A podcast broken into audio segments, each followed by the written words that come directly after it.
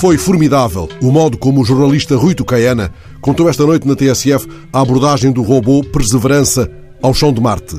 Tucaiana abarca, pela medida grande, o vasto mundo das tecnologias, mesmo as nano.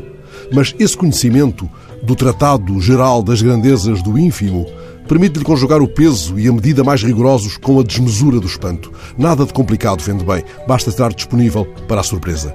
O modo como ele contou aqueles momentos finais de uma viagem sempre sujeita ao imponderável é um magnífico tributo à rádio. Abre o microfone e diz que se tinha perdido um qualquer sinal na instrumentação. E a seguir, silêncio. Estávamos todos de olhos em Marte, mas aqueles são os instantes da escuta.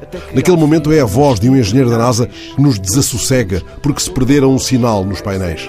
Depois há o silêncio, as vozes abafadas, os intermináveis dois segundos em que tudo pode desabar, mesmo se outra voz nos apazigua, agora que, vendo tudo, estamos de olhos vendados.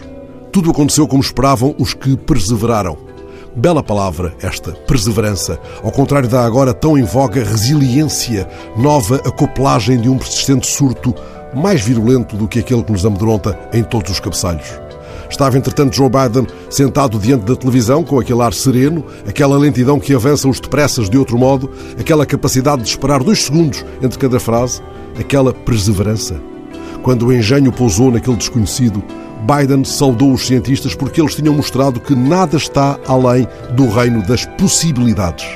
Disse, poupando um pouco mais na fórmula, aquilo que Einstein já nos tinha soprado aos ouvidos. O segredo da criatividade está em dormir bem e abrir a mente para as possibilidades infinitas.